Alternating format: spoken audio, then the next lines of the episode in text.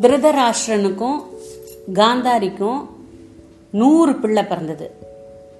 துர்வாசர் வந்து தன்னோட வலது கையால் அந்த மாம்ச பிண்டங்களை நூறு குடத்தில் போட்டு வச்சார்.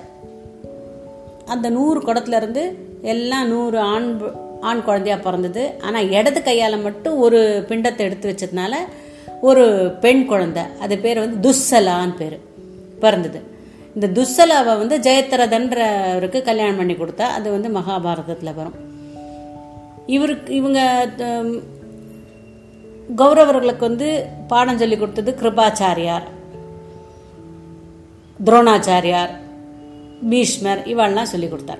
இப்போது பரத்வாஜர்னு ஒரு முனி இருக்கார். அவரோட பிள்ளை தான் பரத்வாஜரோட பிள்ளை தான் துரோணாச்சாரி. துரோணாச்சாரிக்கு வந்து பிறந்தது அஸ்வத்தாமன்.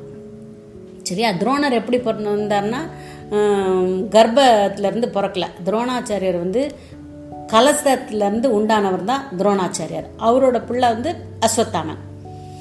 அப்போது பரசுராமங்கிட்ட போய் பணம் கேட்குறார் யாரே இந்த திருணர்?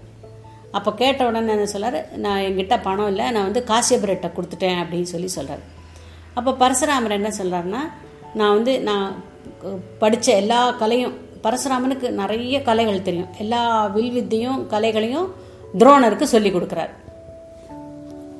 துரோணருக்கு அவர் தான் துரோணர் வந்து நம்ம கௌரவர்களுக்கெல்லாம் குருவாக இருந்து அந்த வித்தையெல்லாம் சொல்லி கொடுக்குறாரு. பின் காலத்தில்.